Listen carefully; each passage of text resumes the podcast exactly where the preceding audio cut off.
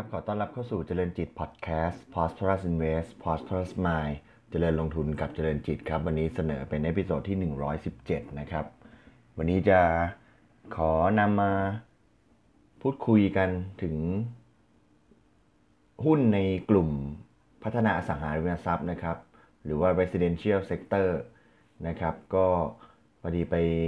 เจอ paper ของบริษัทหลักทรัพย์เกษตรกรไทยนะครับ นักวิเคราะห์เขาเพิ่ง ทำออกมาแล้วก็ดูแล้วเนื้อหาน่าสนใจนะครับ เป็นการรีวิวผลประกอบการไตรมาส 2 ปี 62 ที่ผ่านมานะครับ ของ 9 บริษัท ผู้พัฒนาอสังหาริมทรัพย์ที่ทางนักวิเคราะห์เขามีการวิเคราะห์อยู่นะครับ ก็ประกอบด้วย AP LH นะครับ Land and House นะครับ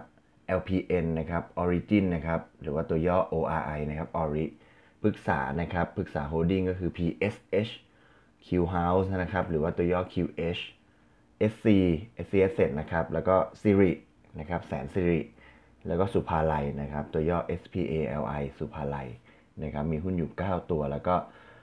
กลุ่มอสังหาก็เป็นกลุ่มหุ้นที่ที่ที่ในตลาดบ้านเรามีมีหุ้นจดทะเบียนอยู่เป็นจำนวนมากนะครับ แล้วก็แต่ละบริษัทเนี่ยก็เป็นแบรนด์ที่นักลงทุน จะรู้จักชื่อกันอยู่แล้วนะครับ แล้วก็เป็นหุ้นที่ค่อนข้างจะมีการเคลื่อนไหวแล้วก็ตอบสนองต่อทิศทางของตลาดหุ้นและก็ทิศทางเศรษฐกิจนะครับ เพราะว่า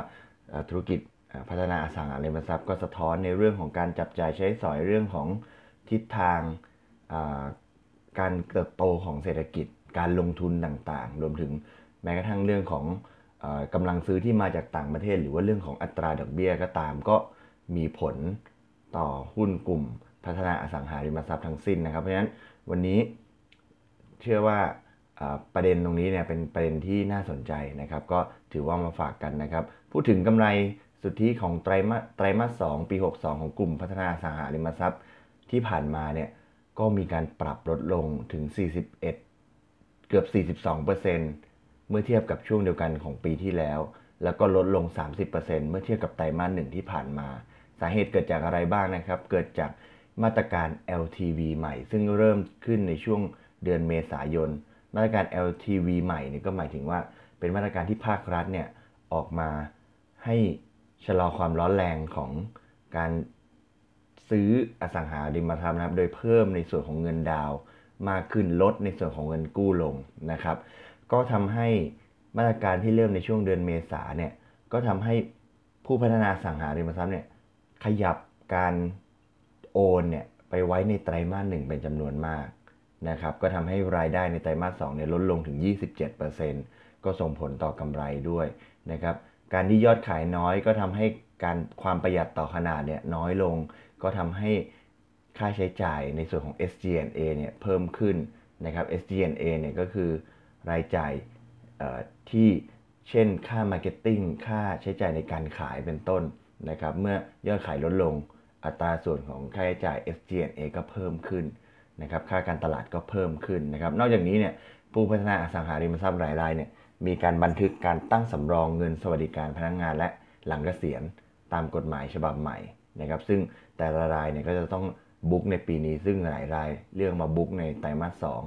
อีกส่วนหนึ่งก็คือความการชะลอตัวของอุปสงค์จากผู้ซื้อต่างชาตินะครับเราเห็นปัญหาสงครามการค้าแล้ว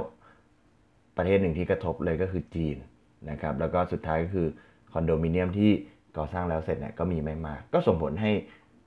รายได้เนี่ยลดลงถึง 42%เมื่อเทียบกับปีที่แล้ว ลดลง 30%เมื่อเทียบกับไตรมาสหนึ่งนะครับยอดขายก็ลดลงถึง 27%มาจิ้นลดลงค่าใช้จ่ายเพิ่มขึ้นนะครับแต่ว่าก็หลักๆก็มาจากตัวมาตรการ LTV นะครับที่ที่ส่งผลกระทบ แต่ก็มีหลายรายที่สามารถทำได้ดีขึ้นนะครับไม่ว่าจะเป็นยอดขายของ AP PSH Ori หรือ Land and House เนี่ยภาพรวมในช่วงครึ่งปีแรกเนี่ยก็ยังอยู่ในสูงกว่าในค่าเฉลี่ยของกลุ่ม แล้วของแล้วยอดขายของบางบริษัทเนี่ยก็สูงกว่าในช่วงเดียวกันของปีก่อน ยกตัวอย่างเช่นตัว AP นะครับ AP เนี่ยในช่วงครึ่งปีแรกเนี่ยมีการเติบโตขึ้นในเชิงในเชิง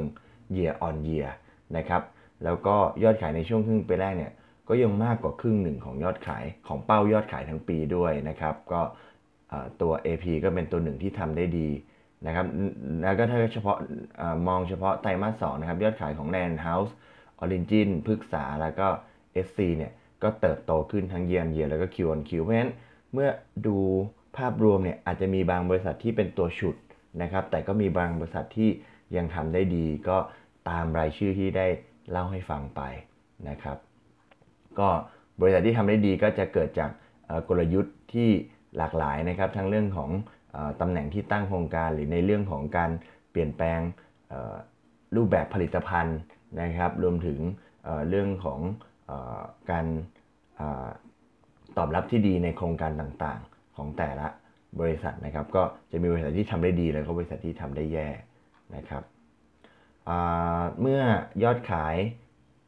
รวมถึงกำไรในช่วงครึ่งปีแรกเนี่ยอาจจะออกในภาพรวมออกไม่ออกมาไม่ดีเนี่ยก็ส่งผลให้บริษัทต่างๆเนี่ยมีการปรับลดเป้าหมายและก็กำไรของธุรกิจลงนะครับ ก็จะทำให้แต่ละบริษัทเนี่ยมีการปรับลงเช่นแลนด์ฮาแอปขออภัยครับและ LPN นะครับพฤกษา Q House แล้วก็ซิลิเนี่ยก็มีการปรับตัวเลขลงนะครับ แต่ว่าอย่างไรก็ดีนะครับ แม้ว่าจะมีการปรับ ตัวเลขยอดขาย แล้วก็กำไรลงนะครับ แต่ว่ามูลค่าโครงการใหม่รวมในปี 2562 ของผู้พัฒนาอสังหาริมทรัพย์ต่างๆเนี่ยก็ยังนับว่าเป็นระดับที่สูงที่สุดตลอดการนะครับ จะมีการเปิดตัวยอดจะมีการเปิดตัวโครงการถึง 282,183 ล้านบาทนะครับโอ้ขออภัยครับหน่วยนะครับหน่วยหน่วยนะครับอขออภัยครับ เดี๋ยวขอดูก่อน 282,183 ล้านบาทนะครับ เป็นโครงการที่เปิดตัวในช่วงครึ่งปีในช่วงภาพรวมทั้งปีนี้นะครับ แต่ก็ลดลงจาก 3 0 0แสนกว่านะครับ แต่ว่าก็สุดท้ายก็ประมาณ 280,000 กว่าล้านบาทนะครับ ที่จะเปิดตัวในภาพรวมของปีนี้นะครับ ทีนี้ในมุมมองของอผลประกอบการนักวิเคราะห์มองว่าเป็นไงนะครับ นักวิเคราะห์เขามองว่าผ่านจุดต่ำสุดไปแล้วนะครับกำลังจะเติบโตขึ้น นะครับโดยที่มองว่าผลการดำเนินงานเนี่ยจะผ่านจุดต่ำสุดในช่วงไตรมาสสนะครับโดยที่แม้ว่ายังมีความกังวลจากภาวะเศรษฐกิจชะลอตัวอยู่นะครับแล้วก็รวมถึงมาตรการ LTV ที่ยังคงไว้อยู่แม้ว่าเขาจะมีการผ่อนปรนเกณฑ์ความเข้มงวดลงมาบ้างนะครับ แต่ว่าก็ก็ก็ยังถือว่ายังมีความกังวล แล้วก็มีผลกระทบอยู่ แต่ว่านักวิเคราะห์ก็เชื่อว่าผู้พัฒนาอสังหาริมทรัพย์เนี่ยก็จะ สามารถปรับกลยุทธ์ธุรกิจเพื่อรับมือสถานการณ์ที่เปลี่ยนแปลงไปได้นะครับ เช่น การวางเงินดาวที่ให้ระยะเวลาการวางเงินดาวที่ยาวขึ้นนะครับ การรวมค่าอุปกรณ์ไฟฟ้าและเฟอร์นิเจอร์ในราคาบ้านนะครับ แล้วก็การออกโปรโมชั่นต่างๆ ร่วมกับสถาบันการเงินนะครับ ก็จะเป็นเหตุให้การดำเนินงานในช่วงครึ่งปีหลังเนี่ยดีขึ้นนะครับ โดยที่โครงการต่างๆ ก็ ที่ชะลอชะลอมาก็จะมาแล้วเสร็จในช่วงครึ่งปีหลังด้วยเช่นกันนะครับ โดยที่นักวิเคราะห์นักวิเคราะห์คาดว่ากำไรจะเติบโตขึ้นเล็กน้อยในช่วงไตรมาสสามนะครับก่อนที่จะไปพีคในช่วงไตรมาสสี่นะครับก็จะไปพีคในช่วงไตรมาสสี่ก็เป็นขั้นบันไดขึ้นไปนะครับไตรมาสสองสามสี่ก็จะค่อยๆ ขยับขึ้นไปนะครับภาพรวมในไตรมาสสองเนี่ยกำไรเนี่ยจะเติบโตขึ้นถึง 53%เมื่อเทียบกับไตรมาสห นะครับโดยที่อย่างไตรมาส2นี้เองเนี่ยก็ภาพรวมของทั้ง 9 บริษัทเนี่ยก็จะมีกำไรอยู่ราวๆสัก 6,000 ล้าน แต่ว่าถ้าเกิดขยับไปถึงไตรมาส4เนี่ยจะมีกำไรรวมๆถึง 14,000 ล้านนะครับก็ขยับขึ้นกว่า 2 เท่านะครับเมื่อรวมกับไตรมาส3ด้วยก็จะขยับขึ้นมากกว่าเกือบเกือบเท่าหนึ่งขออภัยประมาณ 50%นะครับก็ก็จะเติบโตขึ้นจากช่วงครึ่งปีแรกนะครับผม ก็นักวิเคราะห์ชอบตัวไหนนะครับ หุ้นเด่นก็เลือกตัว AP Origin แล้วก็ Land and House นะครับ โดยที่เลือกตัว AP แล้วก็ Origin เนี่ยเพราะว่าทั้ง 2 บริษัทเนี่ยมีมีส่วนแบ่งการตลาดที่ดีนะครับ แล้วก็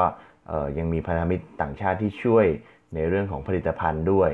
นะครับ ในในขณะที่ตัว Land and House เนี่ยก็จะมีความโดดเด่นในแง่ของพอร์ตการลงทุนที่มีความสมดุลนะครับ ไม่ว่าจะเป็นในส่วนของการ ขาย แล้วก็สร้างแล้วก็ขายนะครับ ตัวตัวที่อยู่อาศัยนะครับรวมถึงธุรกิจที่เขาไปลงทุนในพวกธุรกิจต่างๆ ก็จะเป็นรายได้ที่เข้ามาในช่วงที่ยอดขายต่างๆเนี่ยมีการชะลอตัวลงก็จะมียอดขายอื่นเข้ามา มีรายได้อื่นเข้ามาทดแทนนะครับในส่วนของตัวผู้พัฒนาอสังหาริมทรัพย์นะครับ จุดเด่นจุดหนึ่งที่ยังพอจะให้นักทุนลงทุนได้ก็คือ อัตราผล อบแทนเงินปันผลของแต่ละบริษัทเนี่ยเมื่อมาเฉลี่ยกันแล้วอยู่สูงกว่า7%นะครับจริงๆแล้วก็ต้องบอกว่ากลุ่มอสังหาเนี่ยเขาจ่ายปันผลดีมาตลอดนะครับ แต่ว่าช่วงนี้เมื่อราคาหุ้นมีการปรับตัวลดลงเนี่ยก็ยังถือว่า ให้ผลตอบแทนที่ดีขึ้น แล้วก็นักวิเคราะห์ก็ยังโน้ตไว้ว่า แม้ว่าราคาหุ้นตอนนี้เนี่ยจะอยู่ที่ในระดับต่ำถึงลบ1 SD ของค่าเฉลี่ย PE 5 ปีย้อนหลังแล้วเนี่ยแต่ว่าก็ไม่ได้คาดหวังนะครับที่จะ ขายซื้อขายในระดับสูงเท่าไหร่ เพราะว่าเพราะว่าในเมื่อภาพมุมมองของอ่อกำไรอะไรเนี่ยไม่ดีเนี่ยก็จะให้ไปให้ไปซื้อขายที่ระดับเฉลี่ยเนี่ยก็คงจะเป็นไปไม่ได้นะครับ ก็ให้โฟกัสที่เรื่องของผลตอบแทนเงินปันผลจะดีกว่านะครับ ก็วันนี้ก็มาฝากกันนะครับในส่วนของกลุ่มพัฒนาอสังหาริมทรัพย์นะครับ แม้ว่าครึ่งปีแรก ยอดขายและกำไรก็จะดรอปลงนะครับ แต่ว่าในครึ่งปีหลังด้วยหลาย ๆ ปัจจัยนะครับ ก็คาดว่ากำไรเนี่ยจะเติบโตขึ้นถึงกว่า 50%เมื่อเทียบกับช่วงครึ่งปีแรกนะครับ แล้วก็ในแง่ของ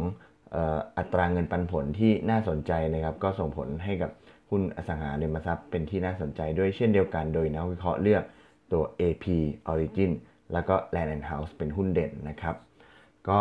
ขอบคุณ paper จาก บริษัทหลักทรัพย์กสิกรไทยนะครับ แล้วเรามาพบกันใหม่ใน episode ถัดไป วันนี้ขอบคุณและสวัสดีครับ